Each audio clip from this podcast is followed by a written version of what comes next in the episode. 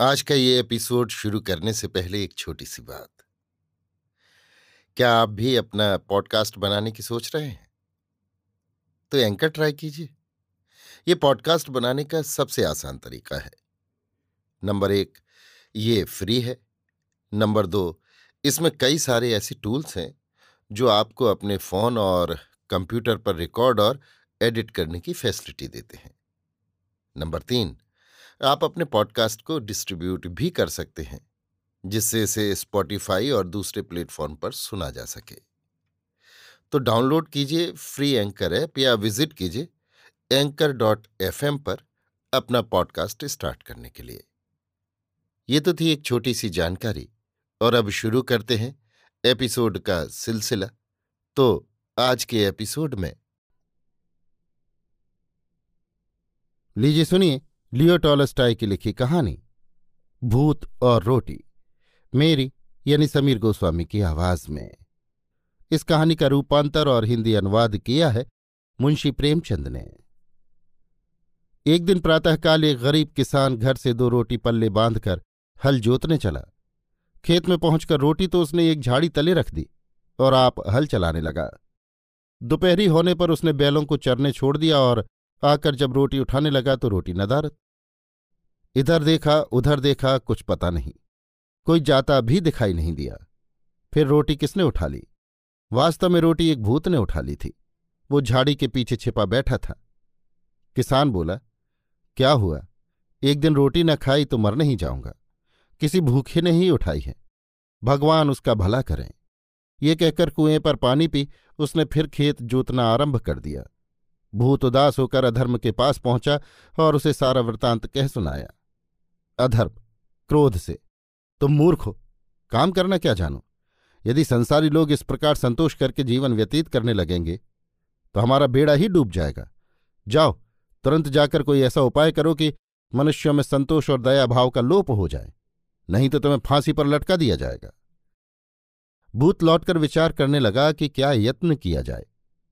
सोचते सोचते उसे उपाय सूझ ही गया। उसने एक किसान का रूप धर लिया और उसी किसान के पास जाकर नौकर हो गया। पहले वर्ष तो उसने किसान को ये सलाह दी कि दलदल में खेती बो। देवगति से उस साल चौमासा न लगा। सब लोगों की खेतियाँ जल गईं। इस किसान को बड़ा लाभ हुआ। खाल की धरती होने के कारण काफ़ी अनाज उगा। दूसरे वर्ष उसने किसान से कहकर ऊँचे टीले पर खेती बोवाई। कालवश अतिवृष्टि होने के कारण सब खेतियाँ पानी में डूबकर सड़ गईं। इस किसान को कोई हानि नहीं पहुँची। अब किसान के पास इतना जौ पैदा हुआ कि कोठे भर गए। करे तो क्या करे? भूत ने उसे जौ से मद्य बनाना सिखला दिया। बस, फिर क्या था? किसान मद्य बना बनाकर मित्रों सहित उसका सेवन करने लगा। भूत ने अधर्मराज के पास पहुंचकर विनय की, महाराज, अब चलकर देखिए कि मैंने कैसा मंत्र चलाया है। अब किसान कदापि नहीं बच सकता। अतएव वे दोनों किसान के घर पर पहुँचे। देखा कि वहाँ आसपास के किसान एकत्र हैं। किसान की स्त्री उन सबको मद्य पिला रही है। इतने में उसने ठोकर खाई और मद्य का प्याला उसके हाथ से छूट गया। किसान क्रोधातुर फूहड़ कहीं की? क्या तू इसे डाब का पानी समझती है?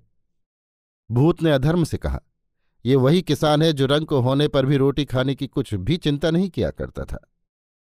स्त्री को झिड़क कर किसान आप मद्य पिलाने लगा। उसी समय वहाँ कोई साधु भोजन मांगने आ गया। किसान उसे दुत्कार कर बोला, जाओ यहाँ से। क्यों भीतर घुसाते हो? यहाँ भोजन वोजन कुछ नहीं। अधर्म बड़ा प्रसन्न हुआ। भूत बोला, अभी क्या है? देखते जाइए क्या क्या होता है? सब किसान पहला प्याला पीकर मस्त हो गए और आपस में चिकनी चुपड़ी बातें करने लगे। अधर्म, वाह भाई भूत, क्या कहना है? यदि ये लोग मध्य के भक्त बनकर एक दूसरे से लोमड़ियों की तरह कपट की बात करने लगेंगे तो हमारा राज्य अचल हो जाएगा। भूत महाराज, अभी तो पहला ही प्याला है, दूसरा प्याला पीने दीजिए। फिर इनको आप बाघ के रूप में देखेंगे। दूसरा प्याला पीने की देर थी कि वे लोग लगे आपस में कोलाहल और हाथापाई करने। किसी ने किसी की नाक काट ली, किसी ने किसी के कान। स्वयं घर के मालिक पर बेभाव की पड़ी। अधर्म, अति प्रसन्नता से, वाह वाह, क्या खूब! भूत, बस तीसरा प्याला पेट में गया कि सब के सब सुअर बने। किसानों ने तीसरा प्याला पी लिया। दृश्य ही और हो गया। वे पशु समान नंगे होकर नाचने लगे। कोई इधर भागा, कोई उधर।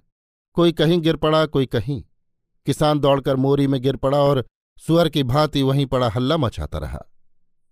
अधर्म, भाई भूत, तुमने तो बड़ा काम किया। ये मंत्र तो एक ही है।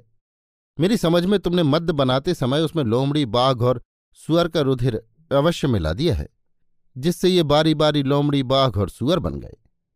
भूत, महाराज, ये बात नहीं। ये नियम है कि मनुष्य को नित्य केवल शुद्धा निवारण करने को अन्न मिलता रहता है तो वो कोई उपद्रव नहीं करता। ज्यों ही उसे अधिक मिला कि उसने धूम मचाई। बस यही मंत्र मैंने इस किसान पर चलाया है। जब तक वो निर्धन था, संतोष से जीवन व्यतीत करता था। मैंने इसे इतना अन्न दिया कि उसकी बुद्धि भ्रष्ट हो गई।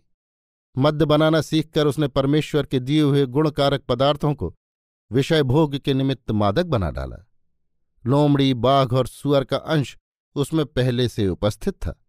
अवसर पाते ही सब कुछ प्रकट हो गया। अब वो मध्य भक्त होकर सदैव पशु बना रहेगा। अधर्म ने अति प्रसन्न होकर भूत को प्रधान की पदवी दे दी। अभी आप सुन रहे थे लियो टॉलस्टाई की लिखी कहानी, भूत और रोटी, मेरी यानी समीर गोस्वामी की आवाज़ में।